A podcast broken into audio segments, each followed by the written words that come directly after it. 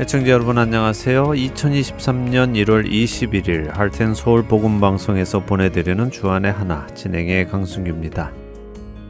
지난 한 주도 작은 일에서부터 충성되게 살아가신 여러분 되셨으리라 믿습니다.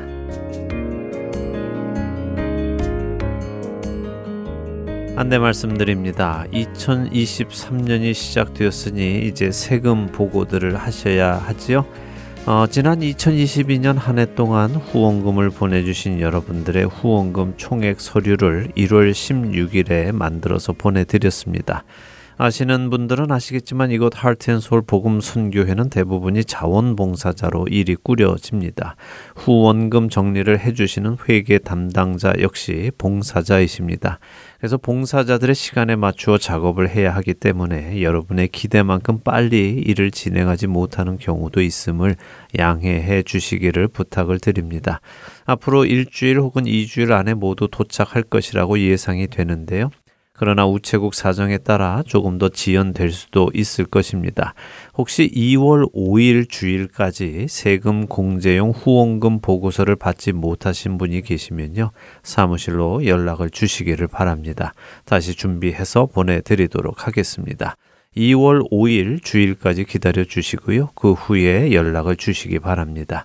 여러분의 귀한 후원과 기도로 생명을 살리고 세우는 사역이 계속 되어져 갑니다. 감사드립니다. 첫 찬양 함께 하신 후에 말씀 나누겠습니다.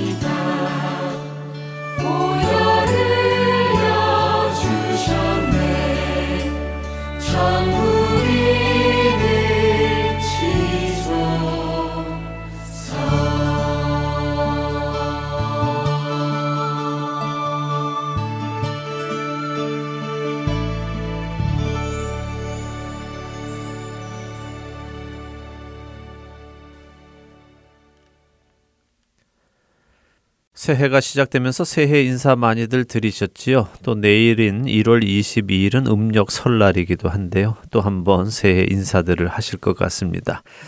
한국 사람들은 새해 인사를 새해 복 많이 받으세요 라고 인사를 하지요. 미국 사람들은 해피 뉴 이어, 행복한 새해가 되세요 라는 의미를 담아서 인사를 합니다.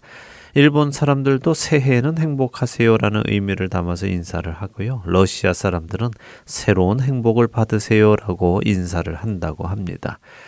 중국 사람들은 새해에는 즐거운 일이 많이 있기를 바랍니다. 혹은 새해에 돈 많이 버세요라는 인사를 한다고 하죠.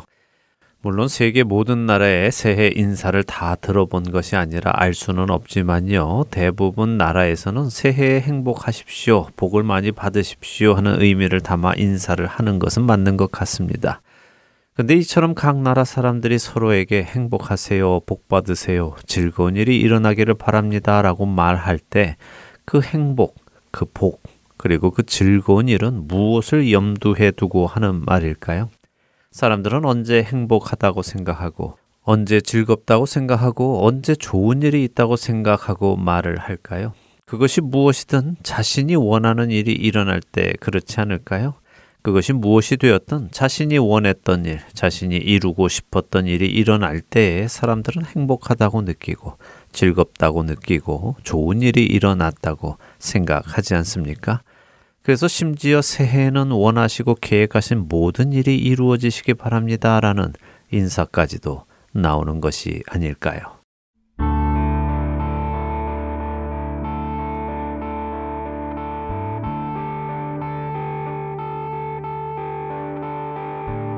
세상에 헛된 신을 버리고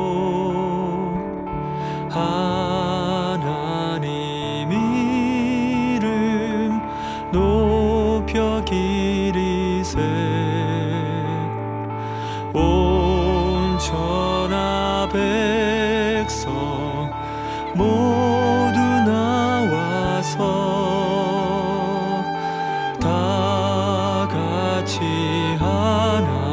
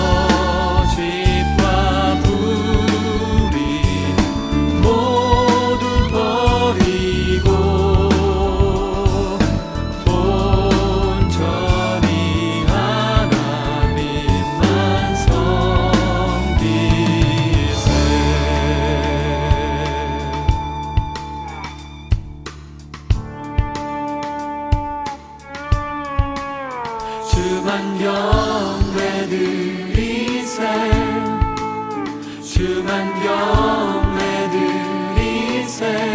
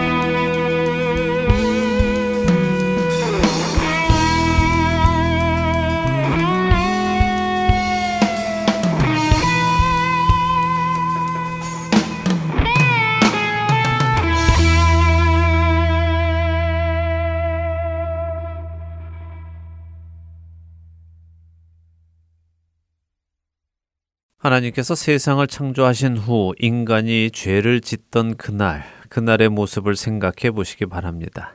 하나님께서는 창세기 2장에서 분명히 아담에게 동산에 있는 각종 나무의 열매는 임의로 먹되 동산 중앙에 있는 선악을 알게 하는 나무의 열매는 먹지 말라고 하셨습니다. 먹는 날에는 반드시 죽을 것이라고 하셨죠.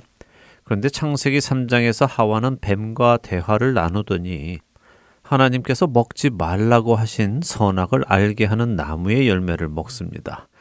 먹으면 죽는다고 말씀하신 그 나무의 열매를 따먹지요. 그녀가 그 열매를 따먹은 이유는 무엇입니까? 창세기 3장 6절입니다.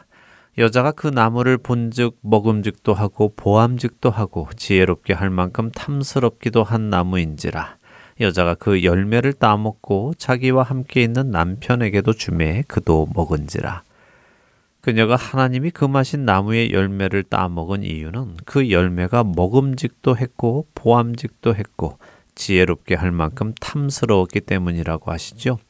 먹음직하다는 것은 무엇입니까? 맛있어 보인다는 것입니다. 배가 고픈데 나의 허기를 채워줄 수 있겠구나 하는 의미가 아니라 야, 이거 먹으면 내 입이 아주 즐겁겠구나. 먹고 나면 내 기분이 좋아지겠어. 이게 정말 나를 행복하게 해줄 것 같구나 하다는 것입니다. 보암직은 어떨까요? 내 눈에 아주 만족스러워 보인다는 의미입니다. 나를 기쁘게 해줄 것처럼 보였다는 의미죠. 그래서 이 단어는 욕망이라는 단어로도 번역이 됩니다. 내 눈에 너무 좋아 보여서 가지고 싶게까지 만드는 것입니다. 저것을 가지면 내가 행복하겠구나 하는 생각이 든 것이죠. 마지막으로 지혜롭게 할 만큼 탐스럽다는 것은 무슨 의미일까요? 지혜롭게 하다 하는 단어는 성공을 의미합니다. 지혜로운 자는 사물의 이치를 파악해서 실패하지 않고 성공하는 사람을 의미합니다. 그리고 탐스럽다는 말은 기쁜 것, 즐거운 것, 그래서 가지고 싶은 것을 역시 의미하지요. 이것 역시 내가 이것을 가지면 성공하고 즐겁고 기쁘고 행복하겠구나 하는 의미를 가지고 있는 것입니다. 결국 하와가 하나님께서 금하신 나무의 열매를 따 먹은 이유는 이것을 먹으면 자신이 행복해질 것이라고 생각했기 때문입니다. 자신이 원하는 일들을 이룰 것 같기에 자신이 즐거워지고 기분이 좋아져서 이것이 행복이구나 하는 느낌을 가질 것 같기에 그녀는 따 먹은 것입니다. 주께 가오니 날 새롭게 하시고 주의 은혜를 부어주소서.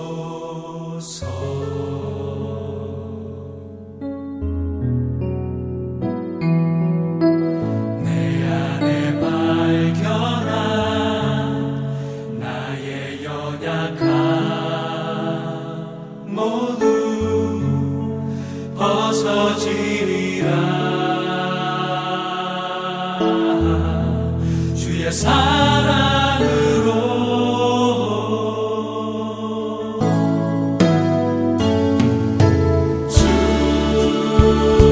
사랑 나를 붙드시고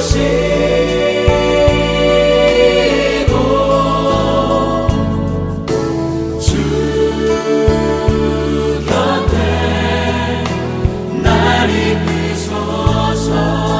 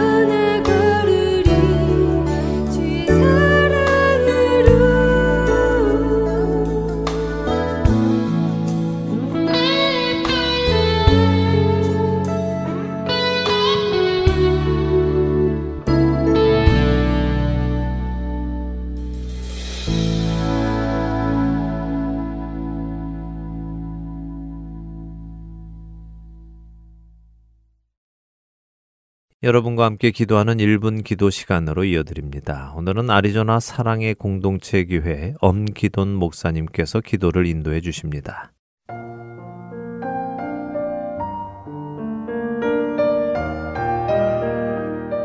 하트앤서울 복음방송 1분 기도 시간입니다.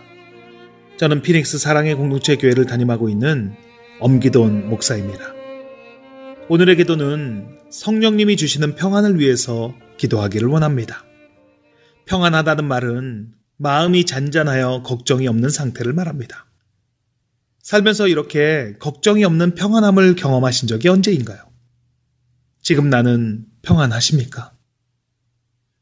D.L. 무디의 친구이자 성공한 사업가였던 호라시오 스페포드는 부러울 것이 없는 성공한 사람이었습니다. 그런데 1871년 시카고 대화재로 자신이 투자한 부동산을 모두 잃게 되었습니다. 그리고 아들이 병으로 세상을 떠나고 영국으로 여행을 계획하고 먼저 출발했던 4명의 딸과 아내가 탔던 배가 침몰하면서 4명의 딸이 세상을 떠나갔습니다. 그리고 아내를 만나러 가는 배에서 딸들이 죽은 바다 위를 지나갈 때 말할 수 없는 평안을 경험하게 되었습니다. 아무 일이 없을 때 평안하다고 말하는 것은 어렵지 않습니다. 좋은 일이 있을 땐 평안하다고 누구나 말할 수 있습니다. 그런데 정말로 힘든 상황에서 평안하다고 말할 수 있는 것은 내 힘으로 할 수 있는 일이 아닙니다. 요한복음 14장 26절 말씀입니다. 보혜사, 곧 아버지께서 내 이름으로 보내실 성령, 그가 너희에게 모든 것을 가르치고 내가 너희에게 말한 모든 것을 생각나게 하리라. 그리고 그 다음 절인 요한복음 14장 27절에 평안을 너희에게 끼치노니 곧 나의 평안을 너희에게 주노라. 내가 너희에게 주는 것은 세상이 주는 것과 같지 아니하리라. 이렇게 말씀하십니다. 내 삶이 평안함이 없다면 먼저 이것을 생각해 보시기 바랍니다. 오늘 예수님의 말씀이 생각이 나신 적이 있으십니까? 최근에 예수님의 가르침이 생각이 나신 적이 있으신가요? 말씀이 내 안에 새겨지고 계속 생각나는 말씀이 된다면 그렇다면 내 삶의 평안함이 시작된 것입니다. 오늘 기도 중에 성령님이 주시는 평안이 임하시길 기도합니다. 세상이 줄 수 없는 평안이 저와 여러분의 삶에 가득하길 기도합니다. 기도하면 들어주시는 주님께 함께 기도하시겠습니다.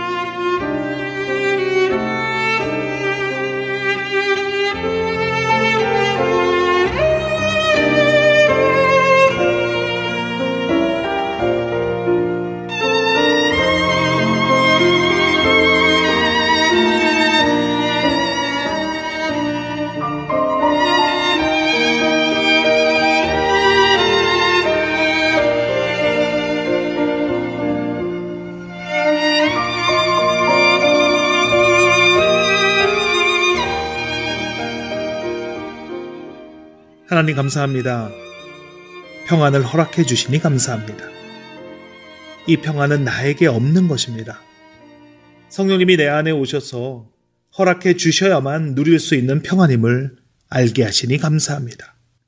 말씀이 생각나게 하시고 예수님의 가르침이 기억나게 하옵소서. 그것을 통해서 세상이 줄 수 없는 그 평안을 누리며 살아가게 하옵소서. 하나님께 기도할 때 응답해 주시는 하나님을 만나게 하옵소서. 그 하나님을 통해서 믿음이 자라나게 하시니 감사합니다. 성령님 주시는 평안을 통해서 기쁨을 누리게 하시고 하늘의 꿈을 꾸는 우리가 되게 하여 주시옵소서. 승리케 하옵소서. 감사드리며 예수 그리스도의 이름으로 기도합니다. 아멘.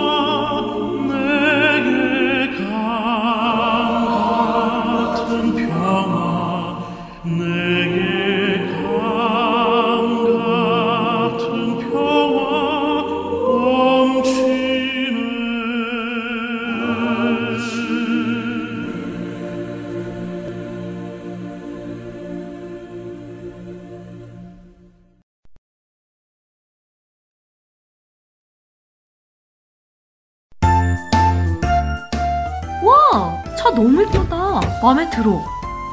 그치? 색깔도 좋고. 오, 차도 잘 나가는데? 그런데 여보, 여기 CD 플레이어가 없어?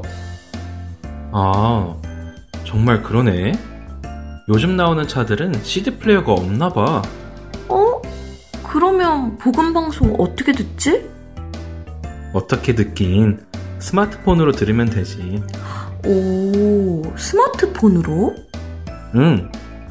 여기 이렇게 블루투스를 연결하면 시청자 여러분 안녕하세요. 2023년 1월 10일 나온다. 아, 이렇게 방송을 들을 수 있구나. 그러면 우선 방송국에 전화해서 CD는 취소하자. 응, 그러자. CD는 다른 분께 보내드려야지. 방송국 전화번호가 602-869. 새 차를 가지게 되면 기분 참 좋지요? 그런데 새 차를 샀는데 CD 플레이어가 없다며 당황스러움에 전화 주신 분들이 많이 계십니다. 시대가 변하는 만큼 음악이나 방송을 듣는 방법 또한 많이 바뀌어가고 있는데요. 혹시 CD 플레이어가 없는 새 차를 사시게 되면 방송국으로 전화주세요. CD 플레이어 외에도 Heart&Seoul 복음방송을 들을 수 있는 방법은 여러 가지가 있습니다. 카카오톡으로 듣거나 팟캐스트, 스마트폰 앱, 그리고 홈페이지 등 새 차에서 들으실 수 있는 방법을 안내해드리겠습니다. 사무실 전화번호는 602-866-8999입니다.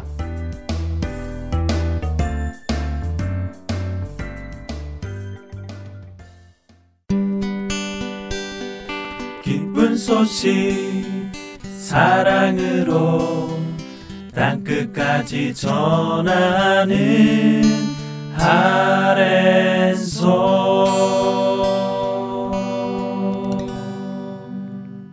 누가 복음을 공부하는 시간입니다. 누가의 복음으로 이어드립니다.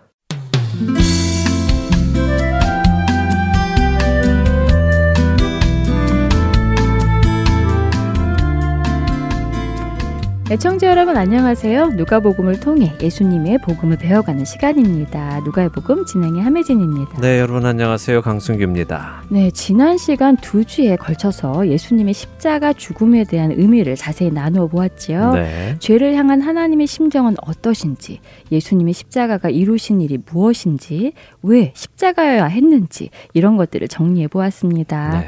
특별히 예수님께서 십자가 위에서 외치신 나의 하나님 어찌하여 나를 버리셨나이까 라는 말씀은 하나님 왜 제가 죽도록 하세요 라는 의미라기보다 시편 22편의 그 예언의 말씀들이 지금 일어나고 있음을 우리에게 알려주시며, 그 시편 22편을 통해 마지막 호흡을 내뱉으실 때까지 오직 하나님만을 찬송하시며 순종하시는 예수님의 모습을 보며 큰 은혜를 받았습니다. 네, 죽기까지 순종하셨다는 그 말씀이 어떤 모습인지를 우리에게 보여주시는 아주 중요한 장면이지요. 네.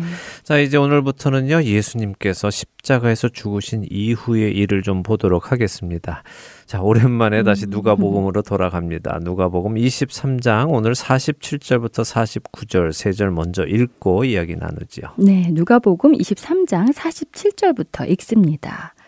백부장이 그 된 일을 보고 하나님께 영광을 돌려 이르되 이 사람은 정녕 의인이었도다 하고, 이를 구경하러 모인 무리도 그 된 일을 보고 다 가슴을 치며 돌아가고, 예수를 아는 자들과 갈릴리로부터 따라온 여자들도 다 멀리 서서 이 일을 보니라. 네, 자, 예수님이 십자가에서 모든 것을 이루시고 호흡이 떠나가셨습니다. 그러자 그 앞에 있던 백부장. 자, 백부장은 뭐 하는 사람이지요? 로마 군인으로 100명의 군사를 지휘하는 사람이죠. 그렇죠. 그러니까 로마인입니다. 이 로마 군인이 그 된 일을 보고 하나님께 영광을 돌렸다라고 합니다. 자, 그 된 일이란 또 무엇일까요? 지금 자기 앞에 일어난 일, 그러니까 십자가 사건을 말하는 것인가요? 네, 그렇죠. 자, 한국어는 문법적으로 정관사가 없죠. 네. 그래서 백부장 이렇게 표현하면 그냥 백부장이 있는데 그랬나 보다 하고 넘어갈 수 있습니다만, 네. 영어에는 앞에 어나 더가 붙음으로 일반적인 지칭인가 아니면 특정한 지칭인가가 구분이 되잖아요. 그렇죠. 뭐 북하면 그냥 책 한 권을 말하지만 더 북하면 그 책이라는 특정 책을 뜻하는 것이죠. 맞습니다. 지금 이 백부장 역시 헬라어로는요, 호라는 정관사가 붙어 있습니다. 그래서 그 백부장을 의미하는데요. 그러면 이 백부장, 그 백부장은 누구일까 하는 의문이 듭니다. 그렇겠네요. 이 백부장이 특별한 누군가 말하면 이 사람이 누구일지 궁금해지는데요. 궁금하지요. 네. 예, 그래서 어떤 사람들은 이 백부장은 누가복음 7장에 나왔던 백부장, 그러니까 자신의 사랑하는 종을 고쳐달라고 했던 그 백부장일 것이다 하기도 합니다. 예수님께 오시지 않아도 되고 말씀으로만 하시라고 했던 그 믿음 좋은 백부장 말이군요. 그렇죠. 그런데 또 다른 사람들은 이 백부장은 아마 지금 이 십자가 사건을 주도했던 백부장일 것이다 라고 합니다. 십자가 사건을 주도했다는 것은 또 무슨 말인가요? 십자가 사건을 지휘했다는 말인가요? 네, 뭐 빌라도에게로부터 십자가형을 집행해라 하는 명령을 받고 네. 예수님을 처형한 백부장일 것이다 하는 것이죠. 이 사람이 명령을 받고 예수님을 십자가 처형을 시키는 와중에 예수님께서 하시는 말씀이나 그분의 성품을 다 보고는 야, 이분은 정말 의인이다 라고 인정을 하게 되었다 하는 것입니다. 일리가 있네요. 예, 사실 교회 전승에 의하면요, 누가복음 23장의 이 백부장의 이름은 페트로니우스라는 사람으로요, 예수님의 십자가형의 모든 과정을 집행했던 사람으로 예수님께서 죄 없이 십자가에서 돌아가시는 것을 깨달았고, 그래서 믿음을 가지게 되었고, 그 후로 복음을 전하다가 갑바도기아에서 순교까지 한 사람으로 알려져 있습니다. 그 정도인가요? 성경에 나오지 않은 이야기이니까 분명하지는 않겠지만 만일 그렇다면 정말 대단한 사람이네요. 네, 만일 사실이라면 예수님은 죽으시는 순간까지도 삶을 통해 또 전도하신 것이고 네. 그 열매가 이렇게 맺힌 것이겠지요. 그러나 이 사람이 어떤 백부장인지는 명확히 모르겠지만 적어도 이 된 일, 그러니까 예수님께서 십자가에서 이렇게 자신을 죽이는 자들을 위해 기도하시고 십자가 옆에 있는 강도에게 낙원을 약속해 주시고 하나님 아버지께 자신의 영혼을 부탁하시며 숨을 거두시는 그 모습을 보면서 이분은 죄 없이 죽으신 분이다 하는 것을 분명하게 믿게 되었기 때문에 하나님께 영광을 돌리고 예수님을 의인이다라고 불렀다는 것이죠. 근데 같은 장면을 기록한 마태나 마가복음은 이 백부장이 예수님의 죽으심을 보면서 이 사람은 진실로 하나님의 아들이었다 이렇게 고백했다고 기록하고 있습니다. 누가가 기록한 정령 의인이었다 하는 고백하고는 약간 차이가 있네요. 네, 그래서 학자들은 이 백부장이 예수님께서 정말 하나님의 아들이셨다, 의인이셨다라는 두 가지 말을 다 했을 것인데 우리가 처음 누가복음을 공부하기 시작하면서 이 누가복음은 헬라인들을 위해 쓰여진 책이며 그래서 온전한 인간이란 누군가 하는 것에 관심이 많았던 헬라인들을 위해서 예수님의 인간적인 면, 그러니까 예수님이 사람이셨다는 것에 포커스를 많이 두었다는 이야기를 나눴었죠. 네, 기억납니다. 그러니까 역시 결론에 가서도 예수님은 의인이셨다, 온전한 의를 이루신 참 사람이셨다, 이것을 강조했다는 말씀이군요. 네, 그렇게 이해하는 것이 좋겠습니다. 네. 자, 사복음서는 각각 저자가 강조하려는 내용을 더욱 집중해서 썼다는 것을 이해하면 되겠습니다. 자, 이어지는 48절에 보니까요, 비교되는 문장이 있습니다. 똑같이 그 된 일을 보고 로마인인 백부장은 예수님이 정말 의인이셨다, 이분이 정말 하나님의 아들이셨다라고 고백을 하고 하나님께 영광을 돌리는데요. 네. 유대인들은 그 중에서도 그래도 예수님을 따랐던 사람들이었는 것 같은데 그 된 일을 보고 어떤 반응을 보입니까? 그렇네요. 그렇게 비교해서 생각해 보니까 차이가 있네요. 이들은 가슴을 치며 돌아갔다고 하시네요. 어떻게 봐야 하나요? 예, 뭐 그대로 이해하면 되겠죠. 말씀드린 대로 로마인인 백부장은 이 모든 된 일을 보고 예수님을 하나님의 아들로 인정합니다. 하나님께 영광을 돌리지요. 그러나 하나님의 백성들인 유대인들은 예수님께 일어난 이 모든 일을 보고 오히려 가슴을 치며 돌아갑니다. 자, 어떤 반응일까요? 아이고, 다 끝났구나, 메시아인 줄 알았는데 죽었구나, 이런 반응 아닌가요? 네, 그렇게 보이죠? 네. 그렇습니다. 이들은 예수님께 일어난 일을 보면서 가슴을 치며 슬퍼하며 돌아갑니다. 믿음이 생기는 것이 아니라 오히려 좌절하고 실망하고 포기하며 돌아가지요. 네. 이것은 참 이상한 것입니다. 로마인인 백부장은 구약 성경을 모릅니다. 그래서 메시아에 대한 예언도 모릅니다. 그런데 예수님께 일어난 일을 보고는 그는 의인이다, 그는 하나님의 아들이다 하며 하나님 영광을 돌리는데, 구약의 성경을 가지고 있던 유대인들, 이미 메시아에 대한 예언이 주어진 유대인들은 예수님이 하나님의 아들이셨다라고 고백하는 것이 아니라 현상만 보고 가슴을 치며 집으로 돌아가는 것이죠. 정말 백부장의 반응과는 사뭇 다르네요. 안타까운 사람들이군요. 예수님을 알아보지 못하는 사람들이요. 맞습니다. 자, 그리고 또 한 그룹의 사람들이 나옵니다. 49절이죠. 이들은 예수님을 잘 아는 사람들입니다. 예수님을 아는 사람들이 사람들이란 예수님이 메시아인 줄을 아는 사람을 의미하는 것입니다. 그리고 갈릴리로부터 따라온 여자들도 멀리 서서 이 일을 본다고 하지요. 갈릴리로부터 여기 예루살렘까지 예수님을 따라온 여인들도 있었다는 것입니다. 그래도 이들은 예수님이 죽으셨다고 해서 일반적인 유대인들처럼 그곳을 떠나는 것이 아니라 그 자리를 멀리서라도 지켜보고 있다는 것입니다. 예수님의 십자가 죽음의 과정을 지켜보면서 사람마다 이렇게 다른 반응을 보이는 것입니다.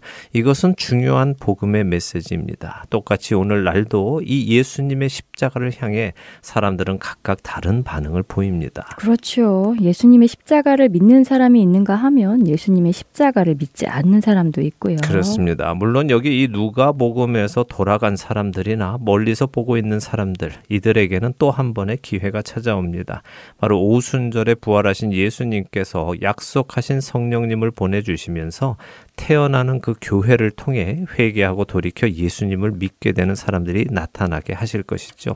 그렇게 오늘 이 모습으로 모든 것을 판단하는 것은 옳지 않습니다. 자, 이렇게 예수님의 죽으심을 보고 각각 일어나는 반응을 누가는 기록을 했습니다. 그리고 이렇게 기록된 사람들과 달리 특별한 행동을 하나 한 사람을 소개를 하는데요. 읽어보지요. 50절에서 54절까지 볼까요? 네, 50절부터 읽습니다. 공회의원으로 선하고 의로운 요셉이라 하는 사람이 있으니 그들의 결의와 행사에 찬성하지 아니한 자라. 그는 유대인의 동네 아리마대 사람이요 하나님의 나라를 기다리는 자라. 그가 빌라도에게 가서 예수의 시체를 달라 하여 이를 내려 세마포로 싸고 아직 사람을 장사한 일이 없는 바위에 판 무덤에 넣어두니 이날은 준비일이요 안식일이 거의 되었더라. 네. 요셉이라는 사람이 소개되네요. 네, 흔히 아리마대 사람 요셉이다라고 우리가 부르는 사람입니다. 이 사람이 누군가, 여기 누가가 기록한 것을 보면요, 공회 의원이다 이렇게 하죠. 산헤드린 공회의 멤버라는 말입니다. 이스라엘을 치리하는 기관이니까 이스라엘의 지도자네요. 그렇죠. 그런데 지금 이 산헤드린 공회가 예수님을 죽이기로 결정한 기관이기도 하잖아요. 네. 그런데 산헤드린 공회 사람이라고 다 나쁜 것은 아니었군요. 그렇습니다. 다 나쁜 것은 아니었습니다. 네. 이것이 중요하지요. 우리는 바리새인 이러면 다 나쁜 것 같고 예수님의 제자 이러면 다 좋은 것 같고 이렇게 단체별로 생각하는 경우가 많습니다. 네. 그러나 산헤드린 공회 안에도 아리마대 사람 요셉과 같은 사람이 있습니다. 또 여기 누가복음은 기록하지 않았지만 요한복음에는 바리새인 중에 니고데모라는 사람도 와서는 예수님의 장례를 도운 것으로 기록하고 있지요. 반대로 예수님의 제자 중에는 예수님을 판 가룟 유다도 있습니다. 그러니 그 사람이 무슨 단체에 있다 하는 것이 그 사람의 타이틀이 그 사람을 꼭 규정하는 것은 아니라는 것이고 그렇기에 그 사람의 본심을 보아야 한다는 것입니다. 자, 이 아리마대 사람 요셉은 산헤드린 공회의 멤버이면서도 그는 산헤드린 공회가 결정한 사항, 곧 예수님을 죽이자는 결정에는 찬성하지 않은 자다라고 기록하고 있죠. 당연히 그랬겠지요. 그가 찬성했다면 어떻게 이렇게 예수님의 시체를 달라고 빌라도에게 왔겠어요. 그렇죠. 네, 자, 누가는 계속해서 이 사람을 소개하는데요. 그는 하나님의 나라를 기다리는 자다라고 표현합니다. 하나님의 나라를 기다리는 자다라는 표현은 메시아께서 오셔서 이 어두운 세상을 밝혀주시기를 기다리는 사람이다라는 의미이면서 하나님께서 약속하신 정의의 나라, 거룩한 그 나라가 임하기를 기다리는 사람이라는 의미입니다. 의인이고 거룩한 자네요. 맞습니다. 그런데 누가는 그렇게 기록하고 있지 않지만 마태는 이 아리마대 사람 요셉을 기록하면서 한 가지 정보를 더 기록하는데요. 뭘까요? 마태복음 27장 57절을 한번 읽어볼까요? 읽어주시죠. 네, 마태복음 27장 57절입니다. 저물었을 때에 아리마대의 부자 요셉이라 하는 사람이 왔으니 그도 예수의 제자라. 아, 이 아리마대 사람 요셉이 부자라고 하네요. 네, 요셉이 부자입니다. 그가 부자였기에 그는 자신의 땅에 있는 무덤에 예수님의 시신을 모십니다. 그런데 왜 마태는 요셉이 부자였다는 것을 기록했을까요? 단순히 그가 부자여서 자기 땅도 있고 거기에 무덤도 있다는 것을 말씀하기 위함일까요? 여러 번 말씀드리는 것처럼 마태복음은 유대인을 향한 복음서이기 때문에 구약의 예언의 말씀이 이루어진 것에 많이 초점을 두고 기록을 합니다. 그렇다면 아리마대 사람 요셉이 부자인 것이 구약에 예언되었다는 말씀인가요? 네, 아리마대 사람 요셉이 부자다라는 말씀은 없지만 네. 메시아의 죽음에 관해서는 기록하고 계시는데요. 이사야서 53장 9절을 좀 읽어주시죠. 이사야서 53장 9절이요? 네. 네, 읽겠습니다. 그는 강포를 행하지 아니하였고 그의 입에 거짓이 없었으나 그의 무덤이 악인들과 함께 있었으며 그가 죽은 후에 부자와 함께 있었도다. 네. 메시아의 죽음이 죄 없음에도 죄인들처럼 죽음을 맞게 되었고 죽은 후에는 부자와 함께 있었다고 예언하고 계시는군요. 네. 그럼 여기 이 부자가 바로 아리마대 사람 요셉이고요. 예, 그렇습니다. 자, 이 예언이 왜 특이한 것인가 하면요. 일반적으로는 일어나지 않는 일을 기록했기 때문에 이것이 표적이고 특이한 것입니다. 네. 자, 이사야서 말씀대로라면 메시아는 악인들과 함께 죽습니다. 그렇죠? 네. 악인이 죽으면 그 시체는 대충 처리합니다. 실제로 예수님 당시 이렇게 형벌을 받아 죽은 시체들, 그러니까 범죄자의 시체는요, 당시 예루살렘 성 밖에 위치한 흰놈의 골짜기라는 쓰레기 소각장에 가져다 버렸습니다. 네. 그곳에서 태워 없앴죠. 그런데 메시아는 그렇게 죄인과 같이 죽어도 그의 시체는 그렇게 취급받지 않고 부자가 묻히는 곳에 묻힌다고 예언을 하신 것입니다. 아, 그러니까 정말 있을 수 없는 일이라는 것이군요. 네. 있을 수 없는 일이니까 그것이 표적인 것이고요. 그렇습니다. 그래서 다시 한번 우리는 예수님이 이 구약에 예언된 메시아이심을 확인할 수 있는 것입니다. 자, 예수님은 바로 이 아리마대 사람 요셉에 의해서 세마포로 쌓임을 받습니다. 네. 그리고는 아직까지는 사람을 장사한 적이 없는 바위에 판 무덤 속에 누임을 받죠. 이 무덤이 사용한 적이 없다는 것은 이 무덤은 아리마대 사람 요셉이 자신이 사용하기 위해 준비한 무덤이었기에 그런 것입니다. 자신의 무덤으로 사용하기 위해 준비해 놓은 것이라는 말씀인가요? 네. 그런데 그 무덤에 예수님을 먼저 놓이게 되는 영광을 얻었네요. 네, 그런데 여기 참 흥미로운 일이 있습니다. 예수님께서 태어나실 때 모습 기억하시나요? 네, 예수님께서 태어나실 때 모습이요? 네. 무엇을 말씀하시는 것인지. 우리가 누가의 복음 2장 공부하던 2년 전에 나누었는데요. 네. 너무 오래돼서 기억이 나지 않으실 수도 있지만 네. 당시 예수님이 태어나실 때 어디에 어떤 모습으로 누임을 받으셨는지 제가 설명을 드렸는데요. 아, 기억납니다. 강보에 쌓여서 구유에 누임 받으셨는데 그 구유가 우리가 생각하는 그런 막사 같은 마구간이 아니라 이스라엘의 마구간은 동굴을 파서 사용하는 마구간이었고 네. 아기를 강보에 쌓은 것은 마치 죽은 시체를 쌓은 것 같은 모습이기에 예수님은 태어나실 때부터 죽음을 위해 나신 것을 보여주는 표적이었다고 하셨지요. 맞습니다. 태어나실 때 이미 죽음을 위해 오셨던 그 모습, 그 모습이 지금 이루어지고 네. 있는 것입니다. 그런데 그때 그 예수님을 그렇게 싸서 누였던 사람이 누구였을까요? 아기 예수님의 아버지 요셉이었겠죠. 아, 그렇네요. 예수님의 아버지 이름도 요셉이었죠. 네. 지금 여기 예수님의 시신을 누이는 사람도 이름이 요셉이고요. 네. 대단한 우연인데요.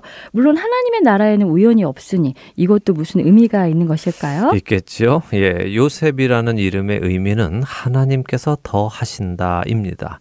그러니까 처음 예수님께서 아기의 모습으로 오셔서 누임 받았을 때도 요셉을 통하여 하나님께서 더 하실 것이다. 앞으로 일을 더 해 나갈 것이다 하는 의미를 주셨다면 이제 예수님이 시신이 되어 누임을 받을 때도 세상의 관점에서 보면 다 끝난 것 같고 더 이상 희망이 없는 것처럼 보이지만 하나님은 더 하실 것이다 하는 것을 우리에게 여전히 보여주고 계시는 것이죠. 부활이 있음과 이제 정말 하나님의 나라가 본격적으로 시작되는 것을 미리 말씀해 주시는 것 같네요. 네, 바로 그런 의미입니다. 이 아리마대 사람 요셉은 참 대단한 사람입니다. 요한복음 19장 38절에 의하면 그는 예수님의 제자였지만 유대인들이 두려워서 그것을 숨기고 있었다라고 기록을 하지요. 정말요. 조금 실망인데요. 두려워서 자신이 예수님의 제자였다는 것을 숨겨왔다고 하시니까요. 네, 그런데 실망해서는 안 됩니다. 왜냐하면 예수님의 제자들은 3년 동안은 공개적으로 예수님을 따라다녔지만 지금 이 순간 모두 도망가고 없습니다. 네. 그들은 그동안은 용감한 것처럼 예수님을 따라다녔지만 지금은 두려워서 모두 도망갔지요. 그런데 이 아리마대 사람 요셉은 그동안은 두려워했지만 예수님의 십자가의 죽음을 보고서는 바뀌었습니다. 그는 용기 있는 자가 되었죠. 제자들은 도망갔지만 그는 오히려 담대한 반대에 와서 빌라도에게 시체를 가지고 갈 수 있게 해달라고 요청합니다. 자, 누구의 믿음이 더 좋은 것입니까? 아, 그렇게 보니 지금은 아리마대 사람 요셉이 제자들보다 더 좋은 믿음을 가지고 있네요. 네. 실망했다는 말 취소입니다. 칭찬받을 믿음이네요. 예, 그렇지만 제자들도 다시 돌이켜서는 예수님을 위해 목숨을 버리는 사람들이 되지요. 네. 자, 제가 드리려는 말씀은 이것입니다. 어느 누구의 믿음도 함부로 우리가 판단할 수 없는 것이고 각각의 믿음이 각각의 상황에서 쓰임 받는다는 것입니다. 그러니 우리도 남의 믿음 함부로 판단하지 말고요. 내 믿음에 신경 쓰고 내 믿음이 자라가도록 집중해야 한다는 말씀입니다. 자, 누가는 이날은 준비일이며 안식일이 거의 되었다라고 합니다. 준비일이란 유월절을 준비하는 날이며 이제 거의 안식일이 다 되었다는 말이죠. 유대인의 하루는 저녁 해가 지는 시간인 6시에 시작을 합니다. 예수님은 금요일 오후 3시에 돌아가셨습니다. 그리고 시체를 달라고 부탁하러 가고 시체를 내리고 싸고 옮기고 하는 시간이 2~5시간 걸렸겠죠. 그러니 안식일이 거의 다 된 것입니다. 그래서 유대인들은 모두 집으로 돌아가야 하는 시간이 된 것임을 알리는 것입니다. 자, 이제 어떤 일이 일어날까요? 다음 주에 보도록 하겠습니다. 예수님의 부활에 관한 이야기를 보기 시작하겠네요. 네. 기대가 됩니다. 우리를 위해 죽으시고 부활하신 예수님, 바로 그 예수님 때문에 우리는 생명을 얻습니다. 이 은혜를 늘 품고 사는 우리가 되기 바라며 누가복음 오늘 시간을 마칩니다. 저희는 다음 주에 다시 찾아뵙겠습니다. 안녕히 계세요. 안녕히 계십시오.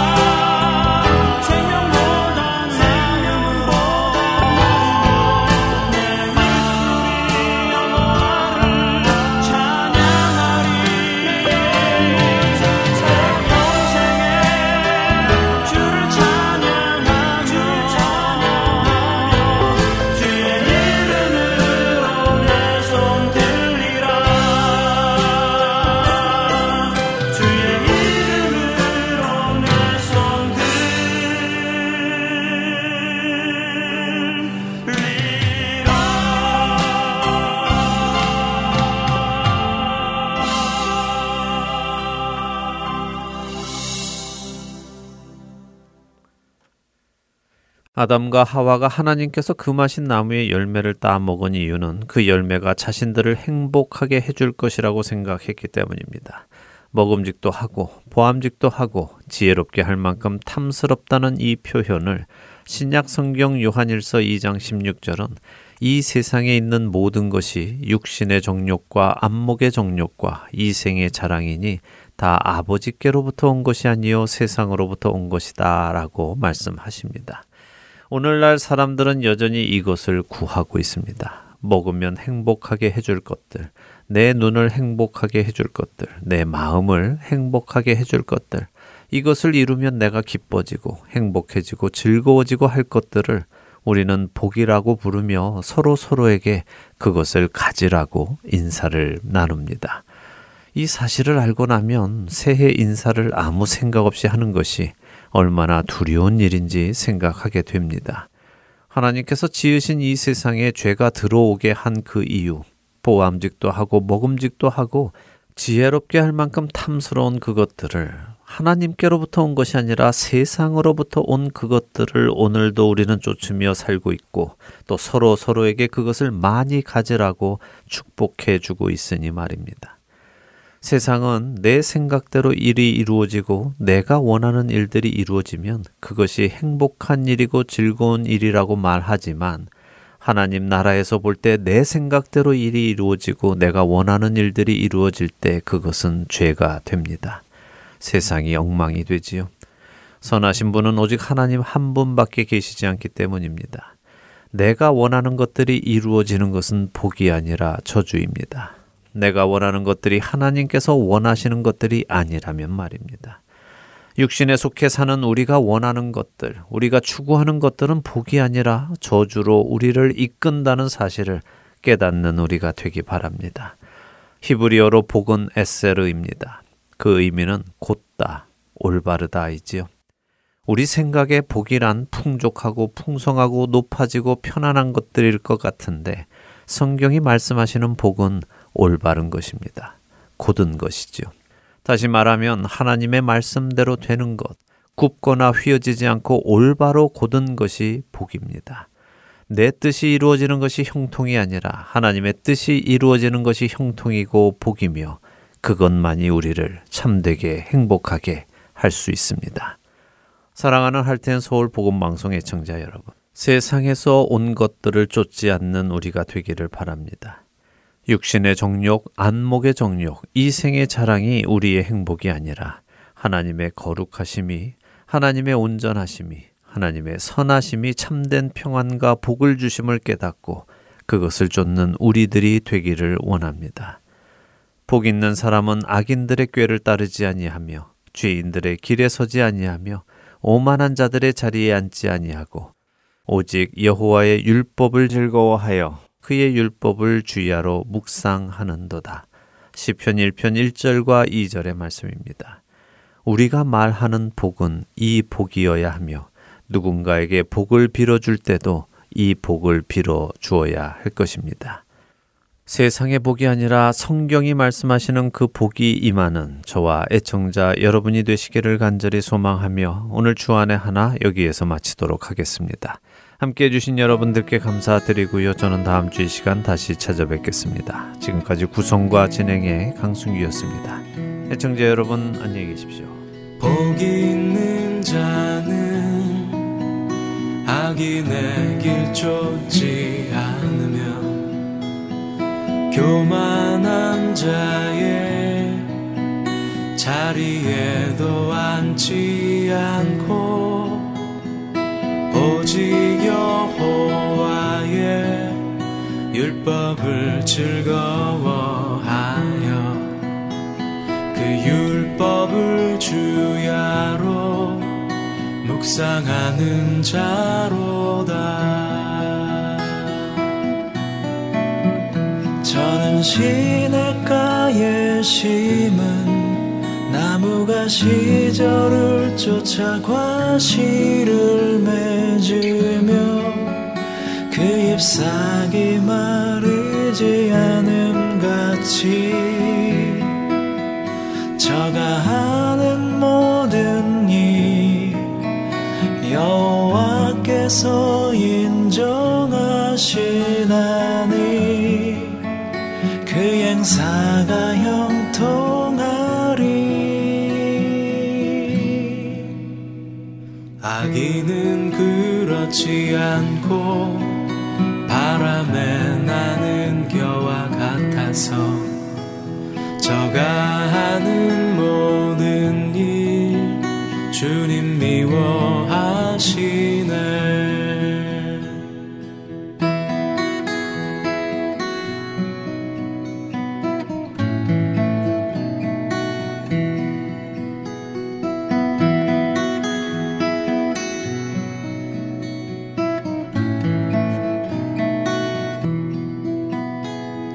시냇가에 심은 나무가 시절을 쫓아 과실을 맺으며 그 잎사귀 마르지 않음 같이 저가 하는 모든 일 여호와께서 인정하시나니 그 행사가 형통하리. 의인의 가는 길은 시냇가의 나무 같으니 주님의 인정하신 그 길에 가득하네. 복 있는 자는 악인의 길 쫓지 않으면 그 율법을 주야로 묵상하는 자로다.